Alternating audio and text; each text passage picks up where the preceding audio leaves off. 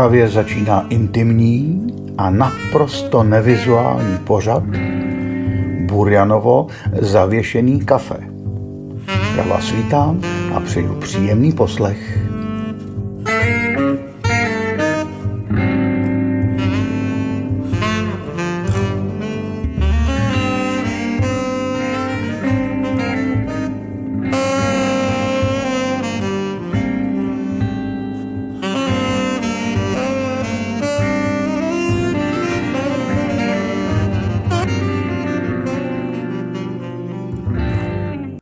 Vážení přátelé, vítám vás u 23. dílu podcastu Burjanovo zavěšený kafe. Dneska se zase budeme věnovat cestování, neboli kafy na cestách.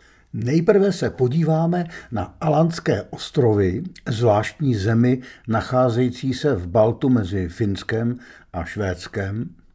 Pak se vydáme na kafe do Rokycan a nakonec se budeme věnovat třetímu pokračování čtení z krásné knihy o Islandu od Lucie Fedurcové. Tentokrát mimo jiné i o polární záři. Tak do toho. O Alanských ostrovech jsem před několika lety četl do rozhlasu ze své knihy Ostrovy, majáky a mosty. Pustím vám z toho dvě ukázky. První se jmenuje Sauna Ďáblovo dílo. på dansa, stå ej och dra dig när du blir gammal vill ingen ha dig. Sitta i en vrå, detta kan du få, men med unga hjärta får du ej ändå. Sitta i en vrå, detta kan du få, men med unga hjärta får du ej ändå. Alandy, neboli Alanské ostrovy, se švédsky jmenují Åland, krajina ve vodě. Finsky Ahvenamá a latinsky Alandia. Ze zhruba 6500 ostrovů a ostrůvků mezi Švédskem a Finskem je dnes asi 50 obydlených. Hlavní ostrov tvoří správní středisko Mariehamn, 10 900 obyvatel. A devět dalších okresů, dříve ostrovů, připojených tak či onak k sobě. Jomala, Finström, Jeta, Saltvik, Sund, Hammarland, Ekerö, Lemland, Lumparland šest nespoutaných ostrovů Verde, Fogle, Sotunga, Kumlinge, Brande, Čekar představuje také samostatné okresy. Říká se jim souhrně souostroví, avšak žije na nich přibližně jen jedna desetina Alandianů. Sotunga je dokonce se svými asi 130 stálými obyvateli nejmenším okresem celého Finska. Některé školy na ostrovech přimývají pouhé tři žáky. Alandianů je v současnosti něco kolem 28 200. Počet obyvatelstva se to ovšem od 18. století zdvojnásobil. Jejich jazykem je švédština, autonomní alandské území je dnes, ale na základě komplikovaných mezinárodních dohod z období po první světové válce součástí Finska. Jako jediné ze sedmi velkých balských ostrovů mají Alandy vlastní vládu a vydávají poštovní známky. A mají tu také svou vlastní lidovou hudbu. Hilga Söderströmová z ostrova Sund vám zaspívá píseň s názvem Hela Verdens Vals. Little like, little like, little like, little like, little like, little like, little like, little like, Little like, little like, little like, little like, little like, little like, little like, little la, la, little la, little la, la, la, little, little, little la, la, la, tra, la, little la, la, little la, la, little la, tra, little la, little la, la, little, little, little la, la, tra, la, little la, la, little la, la, little la. Little like, a little like, a little like, a little like, a little like, a little like, a little like, a little la. Little like, a little like, a little like, a little like, a little like, a little like, a little like, a little la. La little la la little la little little little la little little la la la little la la little la la little la. La little la la little la la little little little little la la little la la little la la v kavárně Galerie Vestorby na Ekere, nejzápadnější výspě jsou ostroví, čekám na Petra Vinkvista, svého e-mailového kámoše. Když jsem se před rokem chystal na cestu a rozeslal na všechny strany různé dopisy, ozval se mi a zařídil schůzku se známým alanským spisovatelem Karlem Erikem Bergmanem. Poděkoval jsem mu a připsal Napište mi prosím, co mohu na oplátku udělat já pro vás. A Peter v dalším e-mailu odpověděl. Sedni si, dej si šálek dobré kávy, poslouchej ptáky a raduj se, že přišlo jaro, to bys pro mě mohl udělat. Konečně jsme si tu kávu nemuseli dávat přes internet. Pítr se zhmotnil a vyklubal se z něho hnědovlasý mužík s krátce stříženým prošedivělým plnovousem, o trochu starší než já. Živé oči, příjemný hlas, žádné hodinky, mobilní telefon. Výtvarník, vystudovaný návrhář, keramik a organizátor cestovního ruchu na ostrově Ekerö. Chvíli mi pomáhal organizovat i můj cestovní ruch. Diář se zaplňoval nápady a daty schůzek telefonními čísly. Jsi umělec a zabýváš se organizováním turismu, řekl jsem, jak to jde dohromady. Je to složitější. Podmínky pro turistiku jsou tu ideální. Doposud jsme pro její rozvoj nebyli nuceni dělat vůbec nic. Všechno tu máme. Přírodu, moře, domky, které jsme mohli pronajímat. Stačilo, aby švédové, finové či jiní návštěvníci přijeli. Nemuseli jsme si lámat hlavy marketingovými strategiemi, nebylo ani nutné nic stavět, přijeli a byli spokojeni. Dnes jsme ovšem v situaci, kdy chceme nabídnout návštěvníkům něco víc, informace, literaturu, hlubší zážitky. Musíme dokumentovat naše umění a vystavit je, využít rozvoje filmu, internetu a další způsoby, jak o sobě dáme vědět. V tomhle směru se musíme hodně zlepšit, objevovat své vlastní zdroje, máme tu nezávislost, ale musíme se o ní starat, naše vláda nám pomáhá. Káva mi chutnala. Nejradši bych si dal ještě jednu, ale cítil jsem potřebu také se nějak starat o svou nezávislost. A tak jsem se ovládl a zeptal se Pítra. V čem vidíš kořeny té vaší nezávislosti? V tom, že máte vlastní vládu a že když vám chce finský parlament něco napsat, musí nechat přeložit svůj text do švédštiny? To asi nebude všechno, vysvětluje Pítr. Už v 16. či 17. století psali různí cestovatelé, kteří navštívili Alanské ostrovy, že tu žijí absolutně nezávislí lidé. Politická moc tu byla vždycky až na druhém místě. Na prvním byla přírodní, přirozená moc, voda a vítr. Šlo o naše přežití v přírodě. Teprve pak o to, kdo nám vládne. A těm, kdo tu vládli, konec konců také muselo jít o to, aby měli komu vládnout. Když se vydáme do ciziny, většinou se od obyvatel dozvídáme jako první to, kdo jim vládne, kdo jim určuje zákony, kdo je trestá. U nás je to jinak. Vzpomněl jsem si na domov, na to naše věčné my a oni. Oni, kteří jsou u moci, kteří všechno dělají a za všechno mohou, oni, které my jsme si zvolili. Ale i na to, jak se u nás politici vyjadřují, říkají, tato země v této zemi, neřeknou v naší zemi, a ta země ani jejich není. Pítr mě vytrhl ze snění. V některých cestopisech ze starých dob se píše, že žádná vláda nemůže udělat pořádek v zemi alanských lidí, neboť oni mají vlastní hlavu. Jdou svou vlastní cestou. Jediné, co pro ně můžete udělat, je zaplatit jim likérem, nebo jsou velmi žízniví a hladoví po alkoholu. To byl produkt, který se tu těžko skáněl. Trošku pomlouvali, ne? Pítr se zasmál. To ještě nebylo to nejhorší. Známý italský cestovatel Giuseppe Acerbi, který se vydal na sever v roce 1798, se u nás proslavil tím, že napsal, že Dantovo peklo není nic ve srovnání s naší saunou.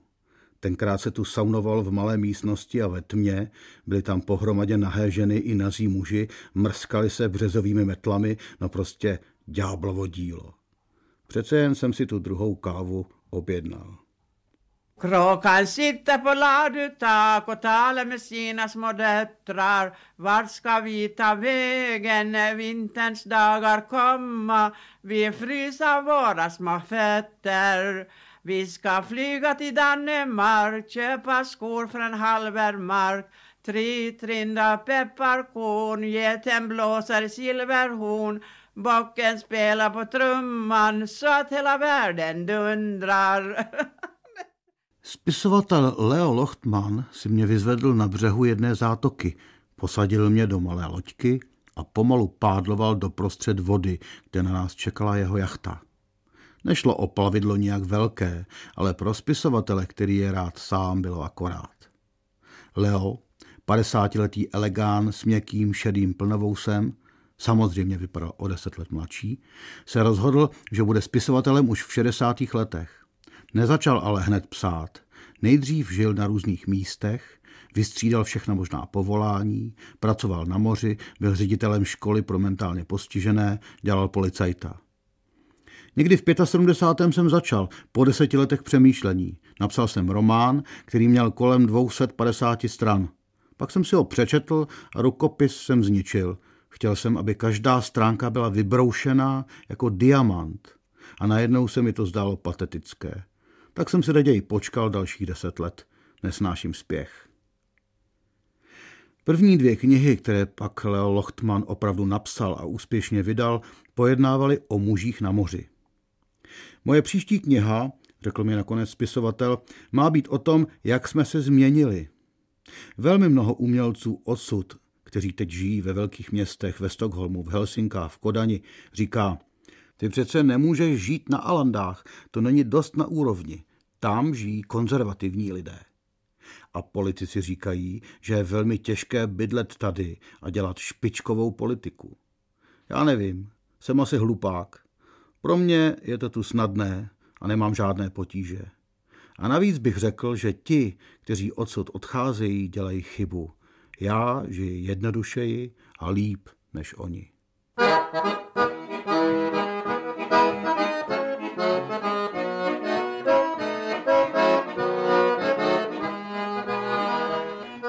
Erik Bergman na mě čekal na ostrově Jeta. Těšil jsem se na něj, protože mi před několika měsíci napsal dopis, který začínal takto. Jsem spisovatel, básník a déle než 50 let jsem byl profesionální rybář. Narodil jsem se tady a mám tudíž jisté znalosti o Alanských ostrovech, naší autonomii a historii, proto si myslím, že byste mě měl navštívit, až tu budete. Jeta je nejsevernější okres Aland, přesto je od hlavního města Mariehamnu vzdálen necelých 40 kilometrů. Žije v něm 470 obyvatel. Bergmanovic chaloupka se těžko hledá, ale když si člověk dá na čas a nevadí mu, že se motá po úzkých lesních silničkách, párkrát se splete, přičemž většinou není koho se zeptat na cestu, nemůže se nakonec ztratit. Z chaloupky vyšel statný muž s plnovousem a hustými tmavými vlasy, celý v bílém, jen na hrudi bledě modře potištěné bavlněné tričko. Sedmdesátku by mu nikdo nehádal, spíš tak o patnáct let méně, ale začínal jsem si zvykat, že tu lidé na svůj věk prostě nevypadají. Usadili jsme se u jednoduchého kuchyňského stolu, na první pohled nic nenasvědčovalo, že jsme v domě slavného muže. I Karl Erik Bergman se choval úplně normálně a přinesl úplně normální kávu a sušenky. Žiju tady od dětství, řekl, ale všechno se neuvěřitelně změnilo. Když jsem byl malý, byla tu jedna silnice a větě jezdila tak tři, čtyři auta. Teď tu máme dvě, tři auta v každém domě. Kam jste chodil do školy? První šest let tady větě a pak jsem byl dva roky ve Švédsku, protože moje matka je švédka a chtěla, abych měl kontakt s příbuznými. Když mi bylo 16, začal jsem pracovat s otcem, byl rybář. Ve 20 mi ale došlo, že bych měl mít vyšší vzdělání, tak jsem odešel na dva roky do Švédska a když jsem se vrátil, začal jsem psát a lovit ryby. Moje první kniha vyšla v roce 1957 v Helsingborgu, to mi bylo 27. Bylo pro vydavatele atraktivní, že jste rybář a spisovatel? V určitém smyslu to bylo něco výjimečného. Měli jsme tu na Alandách jednoho spisovatele, který byl dost výstřední, považovali ho tak trochu za obecního blázna. A tak básnící rybář mohl představovat něco podobného, zasmál se můj hostitel a vypadalo to, že se svou popularitou příliš netrápí. Pro informaci dodal – asi tak v polovině 70. let začali lidé objevovat moje knihy. Tenkrát jsem byl hodně slavný. Nejen ve švédské populaci ve Finsku, ale i ve Švédsku. Jedna kniha mi taky vyšla v islandštině.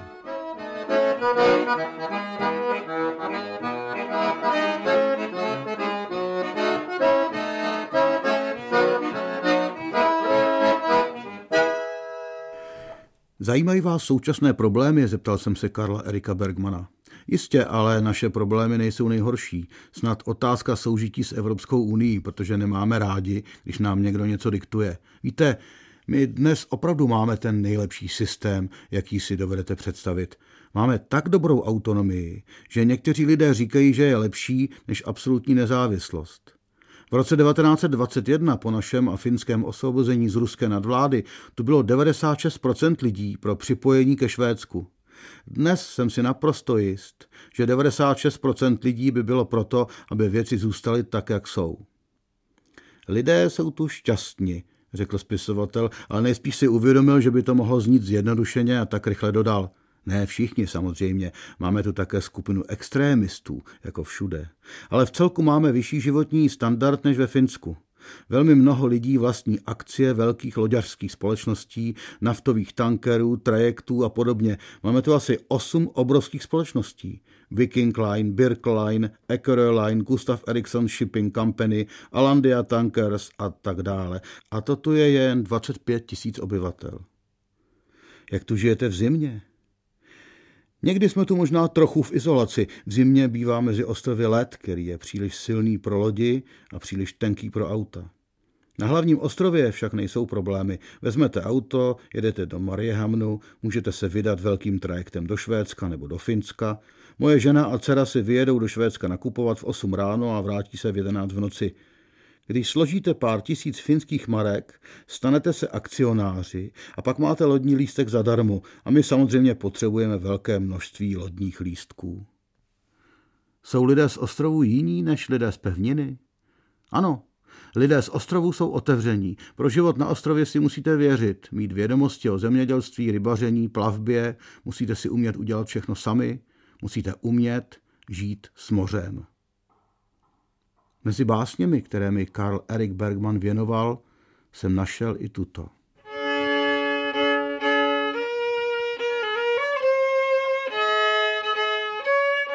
S mořem. Musíme žít u moře, abychom byli schopni cítit jeho rytmus.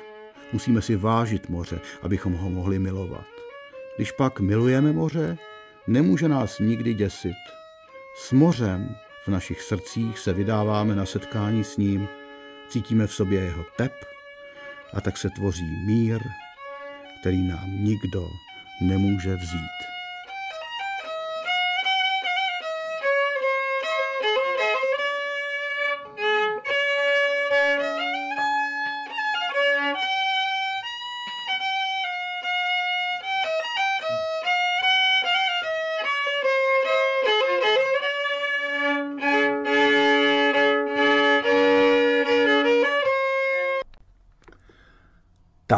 Teď zpátky domů. Fejeton, který vám přečtu, se sice týká mé reduční diety, ale já jsem ho sem zařadil hlavně proto, že je v něm zmínka o tom, čemu bychom mohli říkat kulinářská turistika. Praktikoval to můj předek, prastrýc a operní zpěvák Karel Burian. Možná vás ta epizoda inspiruje k tomu, jak letos trávit dovolenou. Upp och dansa, stå ej och dra dig när du blir gammal vill ingen ha dig. Sitta i en vrå, detta kan du få, men med unga hjärta får du ej ändå. Sitta i en vrå, detta kan du få, men med unga hjärta får du ej ändå. Neblahé dědictví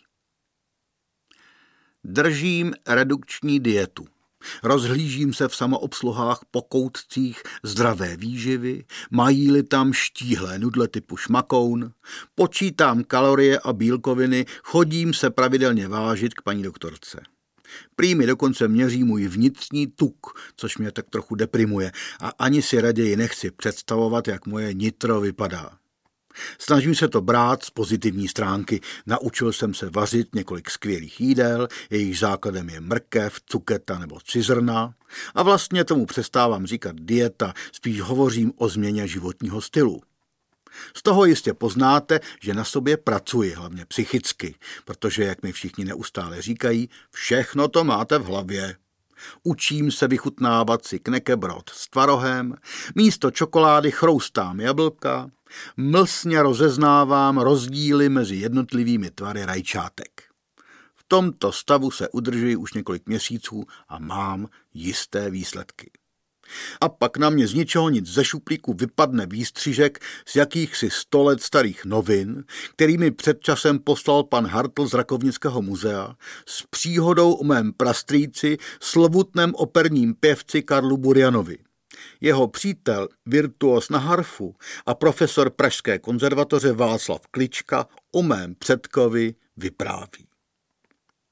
Prázdniny trávím v Plzni a tam jednou přijel Karel Burian a poslal ke mně do bytu šoféra s žádostí, abych s ním vypil několik sklenic piva.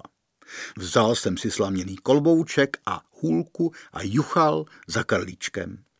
Z několika piv se pak vynořil nápad – pojedeš se mnou do Rokyca, tam mají výbornou bílou kávu a večer budeš vlakem doma. I sedl jsem do vozu a v Rokycanech Burian povídá, ale člověče, takovou držkovou polévku, jakou mají v příbrami, to si ještě jistě nejedl. Musel jsem domů telegrafovat, aby neměli strach a tak, jak jsem byl, v moheráčku a v slaměném kloboučku s hůlkou, jsem jel na držkovou do příbramy. Burian byl totiž paškrtník a český místopis znal jen z tohoto stanoviska. Příbrami si vzpomněl na račí ragů u pupa v Karlových Varech, i musel jsem do Karlových Varů. Cestou mi ulítl kus mé výbavy, slaměný klobouk, ale Burian nezastavil a měl ohromnou radost, jak mi klobouček tancuje v polích. Kdybych vám měl povídat, co se dělo dále, musel byste napsat román a ne stručnou veselou příhodu. Koupil jsem si cestou kartáček na zuby a prádlo a jel jsem do Rožmitálu. Z Rožmitálu do Sušice, do Stříbra, tam dělali dobrou telecí ledvinu. A pak jsme jezdili a jezdili od města k městu po 14 dní a já jen domů posílal telegramy. Dnes budu určitě doma, ale nebyl jsem. Přijechal jsem až za 14 dní vlakem a to se musel Burjanovi tajně utéci ale přivezl jsem si nádherný klobouk Panama, dár Burianův, za můj ztracený slamáček. Ukázněně krájím cibuli na nízkokalorickou pomazánku, místo majonézy přidávám bílý jogurt a myslím na strýce. Byl to skvělý zpěvák. Odspíval prý mimo jiné asi 150 hlavních rolí v metropolitní opeře v New Yorku. Jenomže hlas jsem po něm určitě nezdědil. Zdědil jsem jen tu jeho žravost. Upp och dansa, stå ej och dra dig när du blir gammal vill ingen ha dig. Sitta i en vrå, detta kan du få, men med unga hjärta får du ej ändå. Sitta i en vrå, detta kan du få, men med unga hjärta får du ej ändå. Než si pustíme třetí pokračování čtení z knihy Lucie Fedurcové Tma je jen další druh světla, musím se v krátkosti věnovat těm povinným organizačním věcem. Velmi mě potěší, když budeme v kontaktu i jinak, než že já budu mluvit a vy poslouchat. Můžete mi psát a to na adresu jb.janburian.cz. Pište cokoliv. Otázky, přání, poznámky, typy, urážky, nadšenou chválu, intimní zpovědi, vzpomínky, věždby, pomluvy, posudky, návody, proslovy. V případě kafe na cestách můžete posílat i příspěvky o cestování či pobytu v cizích zemích. Ty povedené rád zveřejním. Samozřejmě, že bych byl rád, kdybyste měli chuť zavěsit nějakou tu částku na účet zavěšeného kafe, ale Přátelé, to povinné rozhodně není. Pro jistotu číslo účtu 4783 9980 03 lomeno 0800. A teď už vzhůru na sněžný poloostrov na islandském západě. Tam se nachází městečko, Lucie občas píše vesnice, Oulasvík pod ledovcem Snajfet Jakutl. Kudy se prý do středu země vydával Žil Verne. Ten ale psal trochu jiné knihy. Poslyšte ukázku z jeho románu a pak ji můžete srovnávat s tím, co prožila a napsala Lucie Fedurcová. Kuchyňský krb měl starodávný tvar. Uprostřed místnosti stál místo plotny prostý kámen – ve střeše byla díra, kterou unikal kouř. Kuchyně sloužila zároveň jako jídelna. Při našem vstupu nás hostitel pozdravil, jako by nás byl ještě neviděl, slovem Seilverty, což znamená buďte zdraví. A přistoupil k nám, aby nás políbil na tvář. Jeho žena pronesla po něm stejná slova a provedla stejný obřad. Oba manželé si pak položili pravou ruku na srdce a hluboce se uklonili. Musím hned říci, že Islandianka byla matkou 19 dětí, velkých i malých, motajících se v oblacích kouře, který plnil skrbou celou místnost. Každou chvíli vystoupila z dýmu jiná, plavá a trochu melancholická tvář. Vypadalo to jako průvod špatně umytých andělů. Tak to byl Žil Verne, Cesta do středu země, strana 83.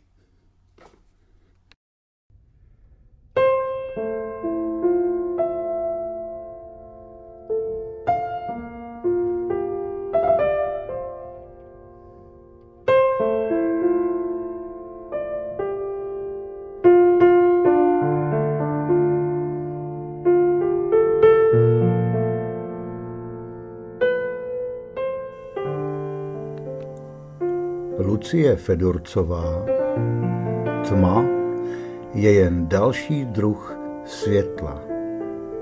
Část třetí.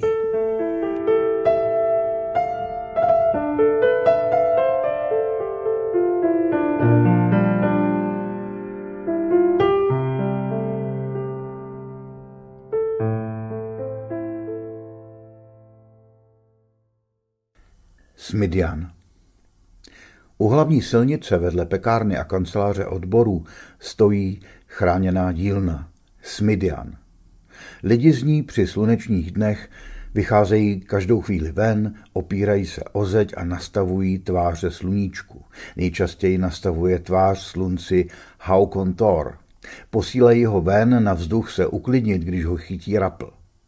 Několik z nich má Downův syndrom, Ráno roznášejí povsy s doprovodem poštu, tahají za sebou tašku na kolečkách. Myslela jsem dneska ráno, že kolabuje zem a on zatím Briniarovi někdo zapřáhl tašku na kolečkách za tažnou kouli a vyvezl mu ji pro radost na kopec, řekla zrzavá. A Briniar se ještě dlouho smál, až se tabulky skel otřásaly. Potkávám je skoro každé ráno, jeden z klientů a jeden zaměstnanec.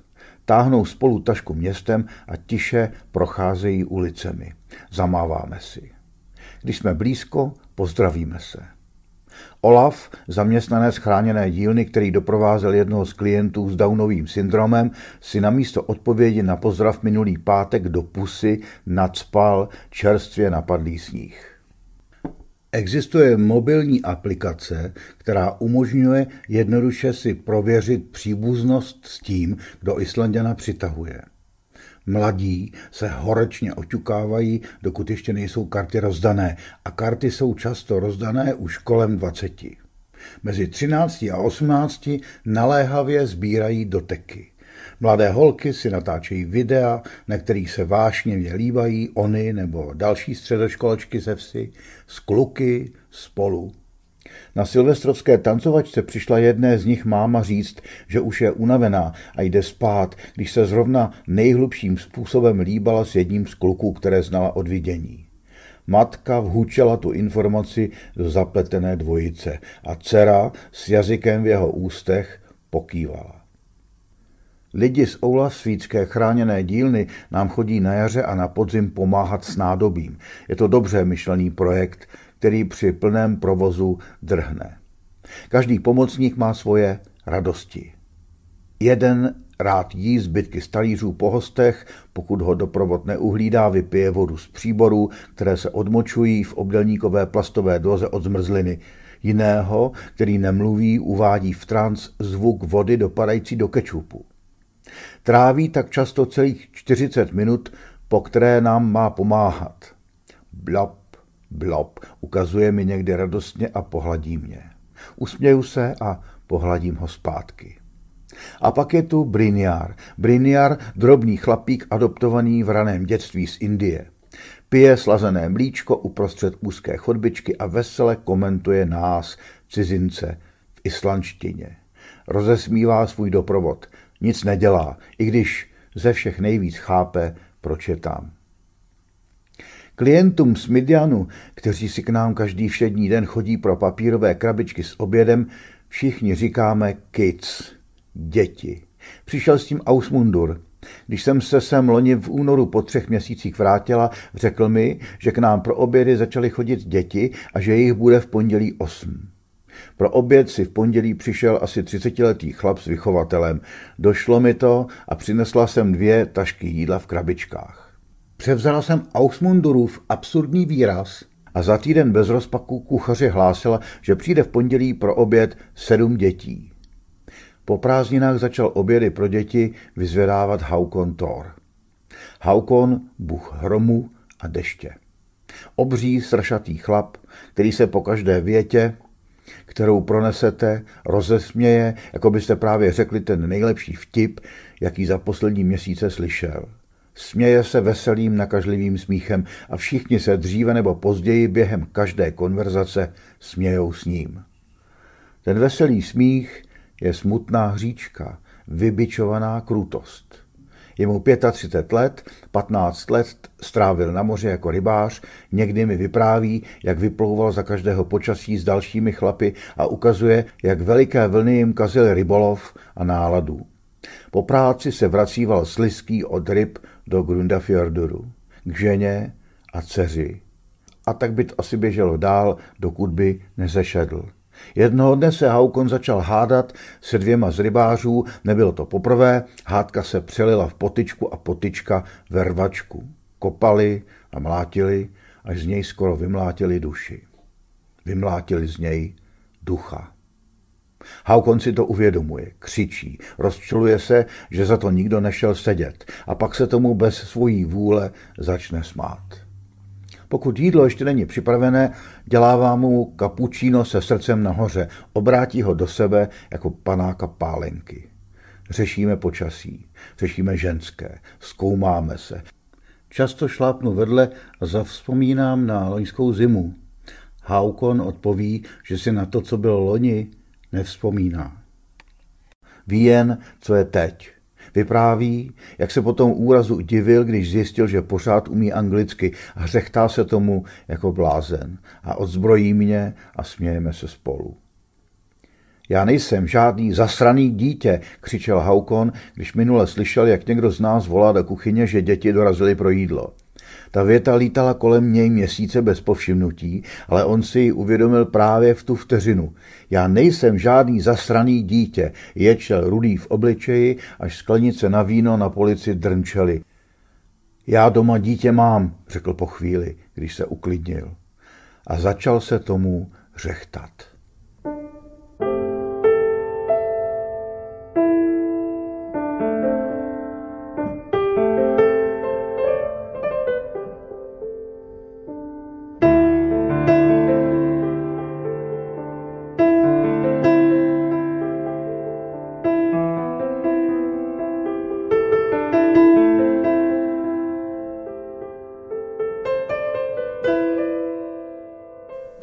Polární záře. Zeptali se na ní, jako by šlo o promítání hvězdných válek v jednom ze sálů Multikina.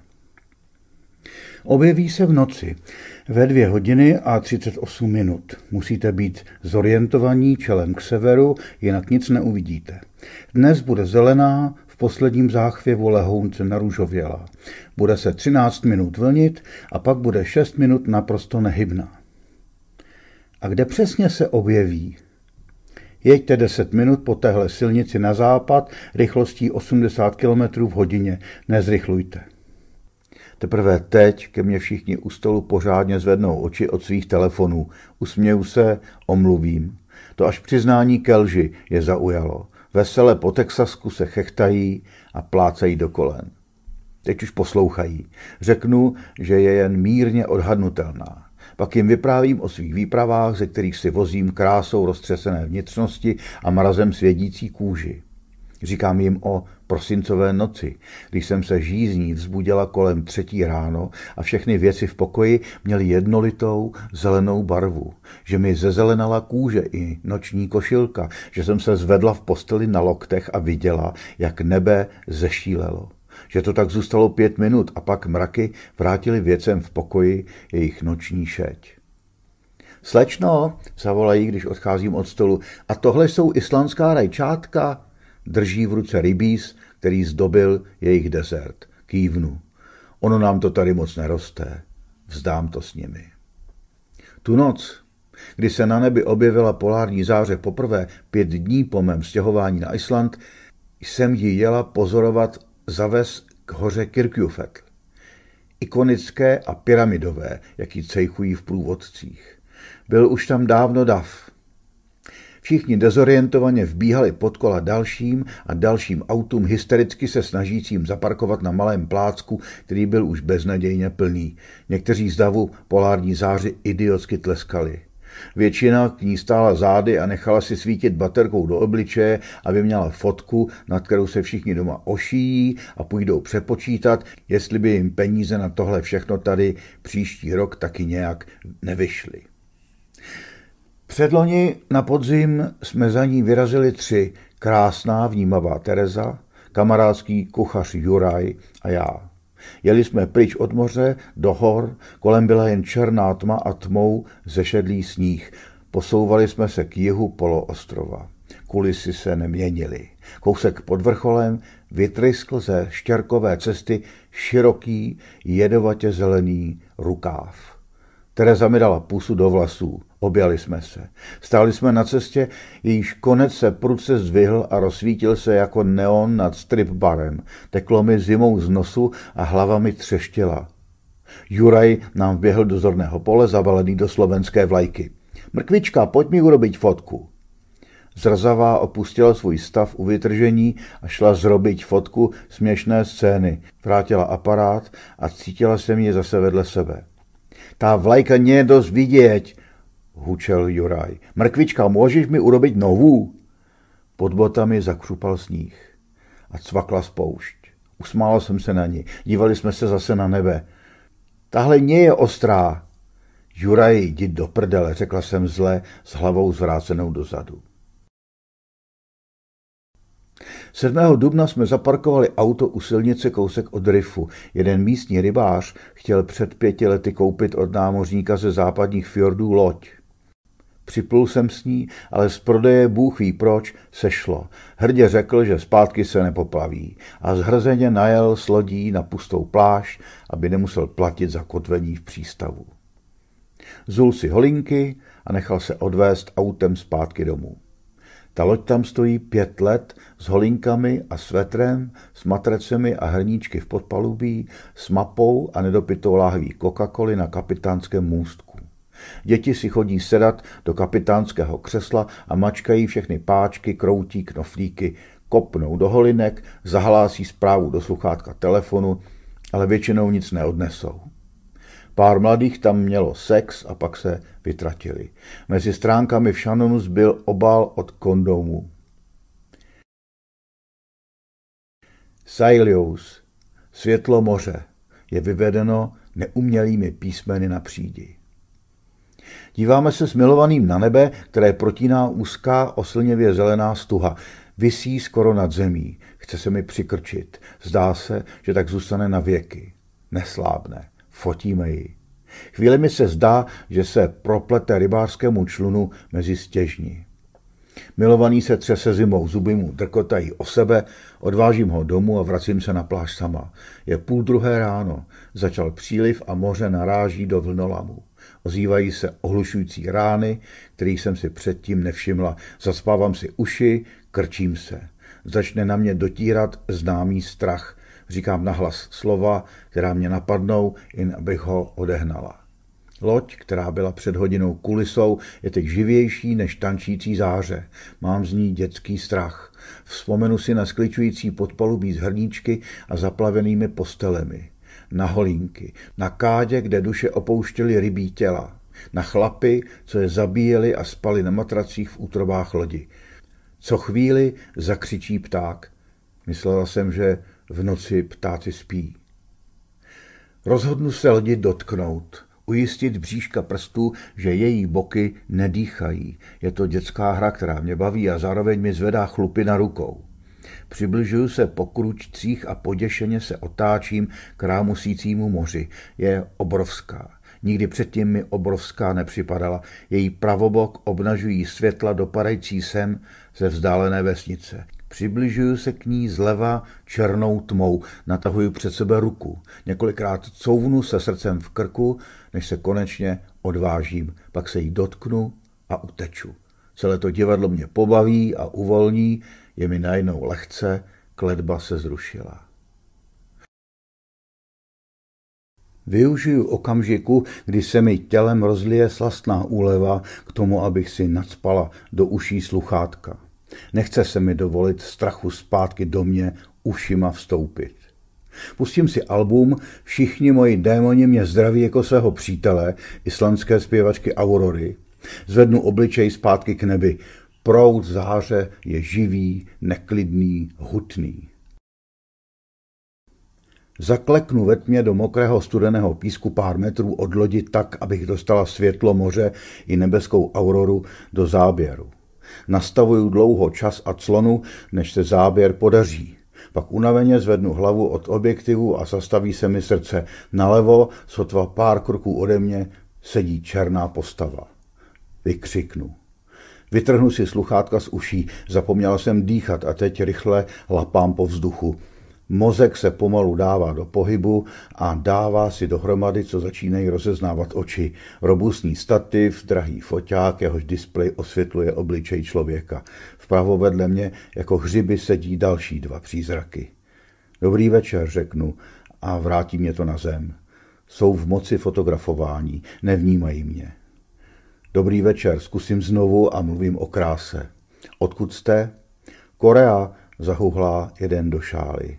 Pak už nikdo nic neřekne, sedíme další hodinu pospolu, kousíček od sebe. Kolem půl čtvrté se vytratí.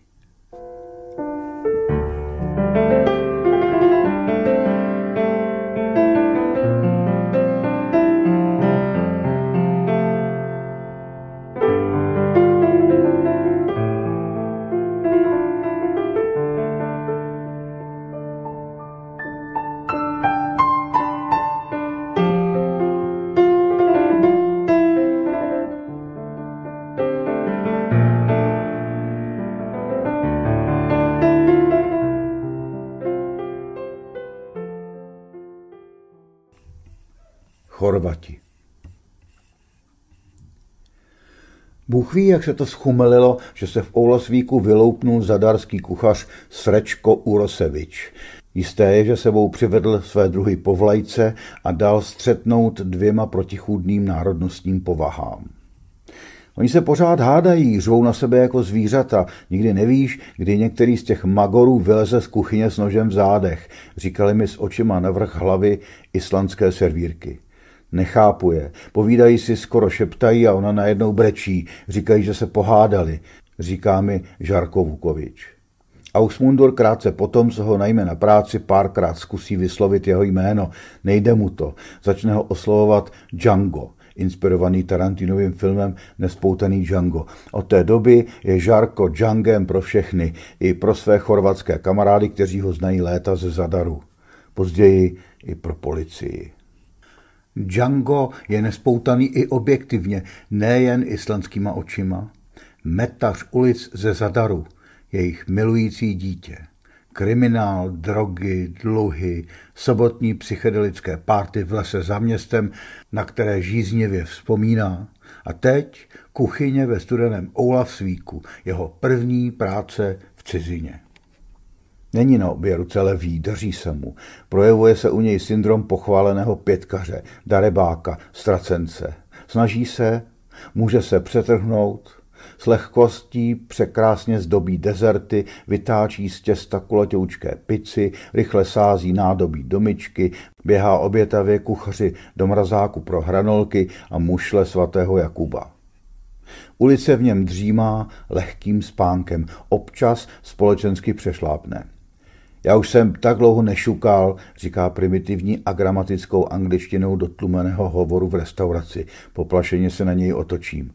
Ošukal bych tamhle tu lampu, ukazuje mi směrem k přístavu a všechny hlavy v místnosti se za jeho prstem otočí. Jsou tak studený všechny tady. Prcání s nima by stejně bylo jako prcat ten kandelábr tam. Britský postarší pár se zvedá uprostřed jídla, platí a odchází.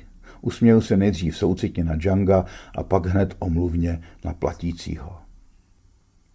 Na konci ledna Chvíli předtím, než všichni oulasvičtí v jedno nedělní ráno začnou na počest prvních slunečních paprsků po dlouhých osmi týdnech bez slunce na pánvích smažit voňavé sluneční palačinky, v Chorvatech začíná narůstat stesk.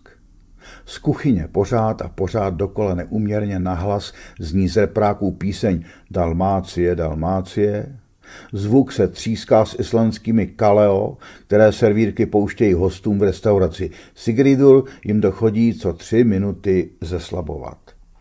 Chorvati zpívají, že srdce bolí a islandské dorostenky z nich mají dobrý den. Člověk přesazený od Jaderského moře ke Goronskému moři by měl polikat během období bez slunce hodně rybího tuku, aby mu nepřestal fungovat nervový systém.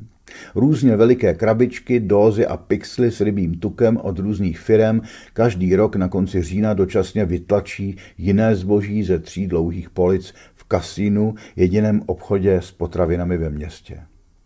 Chorvati vsadili na trávu, nepřetržitě kouří, doma i v práci, kouří i uprostřed noci, jsou po ní pořád stejně rychlí, ale dělají hlouposti ustřihnou spodky pitlíku ve snaze zkrátit vršky, sázejí do vzniklých rukávů porce ryby a nechápou, proč ryby vylétávají ven. Věc opakují a opakují, až se nejchytřejší z nich srečko začne po nějaké době od srdce smát. Srečko, Django a Miloš jezdí pro kouření ze zákristy Hatskrimkirkia do hlavního města, které je dvě a půl hodiny cesty. Při jedné takové lednové cestě vyjedou na vrcholky hor, kam už sluneční paprsky dopadají a hřejou se tam s roztaženýma rukama jako lemuři. Když Ausmundurovi ke konci sezóny zdraví nedovolí dál vařit, Chorvati se ochotně nabízejí, že s obsazením pozice pomůžou. Za dva týdny přijíždí Robert Wolf Buljevič, mžourající poloslepý zrzavý chorvatský chlapíček s tvarohovitou kůží, který na nás cizince mluví německy. V prvních hodinách nic nenasvědčuje tomu, že by Robert, kdy byl, pracoval v kuchyni, je dezorientovaný. Srečko Urosevič, který má Roberta Wolfa Buljeviče zaučovat, na něj řve a řve. Jebem ti pičku materinu, krute jebo. Islandianky se krčí za barem. Problém Roberta Buljeviče není, že mu chvíli trvá se zorientovat v novém prostředí. Problémem Roberta Buljeviče je, že je hloupý. Po dvou týdnech je konečně ponechán bez dozoru vyčerpaného srečka Uroseviče. Přistoupí k fritéze s úmyslem ji vyčistit, povolí šroubek na vypouštění oleje a vypustí 10 litrů oleje na zem. Kuchyně se mění v kluziště. Všichni na kolenou, jarem rozbíjí mastnotu a tiší skleslého Roberta. O něco později už veselý Robert nalívá zpět do fritézy 10 litrů octa, který si spletl s olejem. Fritézu zapíná a v době obědu skoro zadusí vypařujícím se octem všechny zákazníky i personál. Někdy kolem té doby klepne na příčky grilu vajíčko, otočí se pro špachtly a pak zpátky ke grilu. Zůstává ohromeně stát. Vajíčko je pryč. Zavolá Džanga a Srečka, aby mu pomohli zjistit, co se stalo. Říkají mu, že je hlupák. Vajíčko proteklo mezi šprušlemi grilů. Říkají mu, že na vajíčko musí použít pánev. Islandské dorostenky odcházejí po sezóně zpět do školy, krásná zrzavá se vrací natrvalo do Čech, Sigridur podal výpověď a jen čeká, až ji Ausmundur nechá na konci měsíce jít. Všechny se zalikají smíchy a společně si vesele fotí za barem každý talíř s jídlem, který některá z nich nese z kuchyně ke stolu. Robert Buljevič nandavá vařené kroupy do dvou kopečků a na jejich vrcholy dává maličká kulatá rajčátka. Podobnost s mladými prsy nevydrží dlouho přehlížet ani zákazníci. Všichni se smějou, já s nimi, ale není to lehký smích. Když na konci října odjíždím na pár týdnů do Čech, v Hrojnu už z původní party nezbývá nikdo, jen Robert Buljevič a Django Vukovič.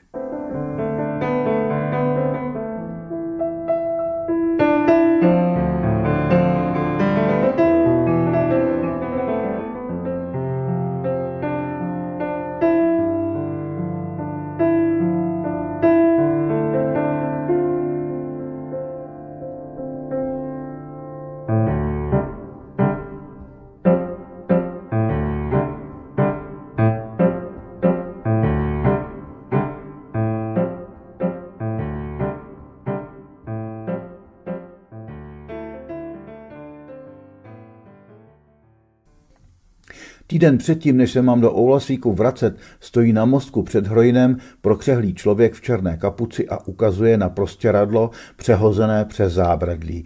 Rajčatovou pastou je na ně napsáno. Due not paying overtime and mobbing in Hroin restaurant. Robert Wolf Buljevič. Stěžuje si, že nebyl správně vyplácen za práci přes čas a že byl šikanován. Robert Wolf Buljevič stojí takhle na mostě už týden, každý den. Protestuje.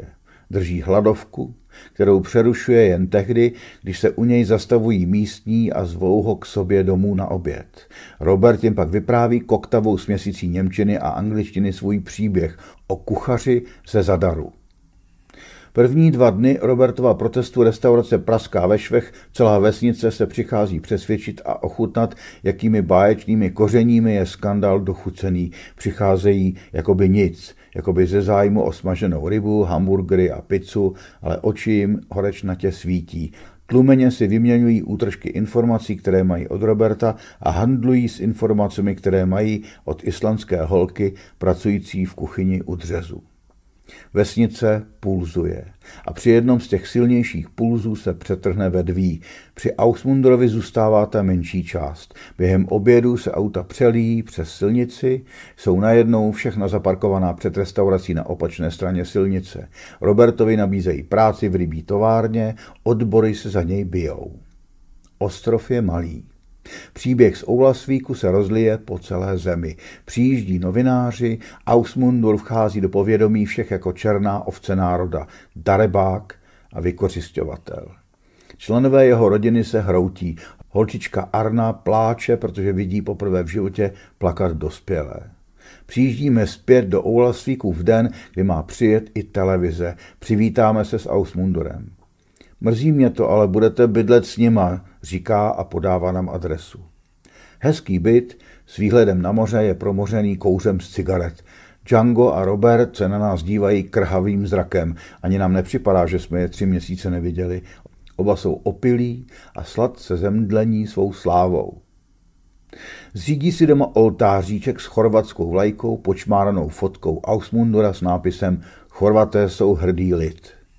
Jenže Island už se zase cuknul směrem ku předu. Tenhle drb už všichni znají. Média i lidi o ně ztratili zájem. To je rozladí.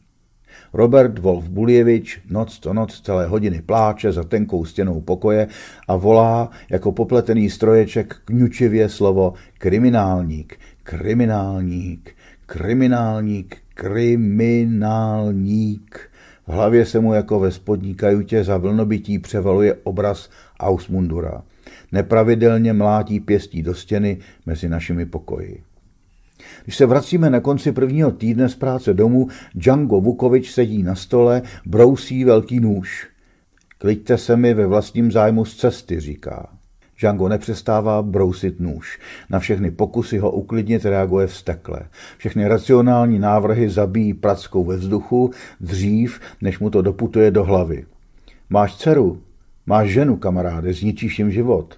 Oponuje, že je to dávno věc hrdosti. Povídá, že pojede do Hetli Sanduru a pozabíjí Ausmundurovu ženu a děti.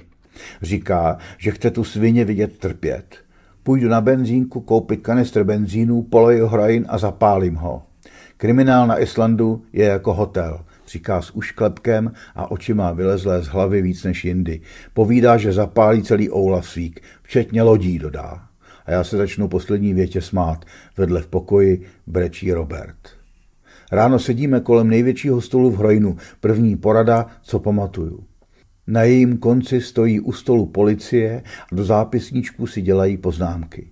Bojím se o milovaného. Během prvního roku si on a Django vystavili vrtkavý, neurotický, nemocný vztah. Vybujela mezi nimi živočišná nevraživost, nepochopitelně prokládaná chvílemi něhy, kdy si nabízeli vzájemně pomoc a balili jeden druhému cigarety. K večeru si jedeme do bytu zbalit věci. Před domem stojí dvě policejní auta s modrými majáky. Prosím policajty, ať počkají venku, že to zvládneme v klidu. Dva z nich hlídají vchod a my rychlostí blesku házíme věci bez rozmyslu do krabic. Kvapně odcházíme a policajti jdou razantně dovnitř. Dobrý večer, slyším Roberta, jak je zmateně zdraví. Stojí v tenírkách na vrcholu schodiště. Týden se bojím opustit hotel. Otáčím se patnáctkrát za cestu do práce a pak někdo řekne, Chorvati odjeli. Když postavíme krabice s věcmi doprostřed bytu, procházím místnost, rozechvěle otvírám skříně a volám Django, Roberte Wolfe Buljeviči a pak to přijmu. Chorvati odjeli.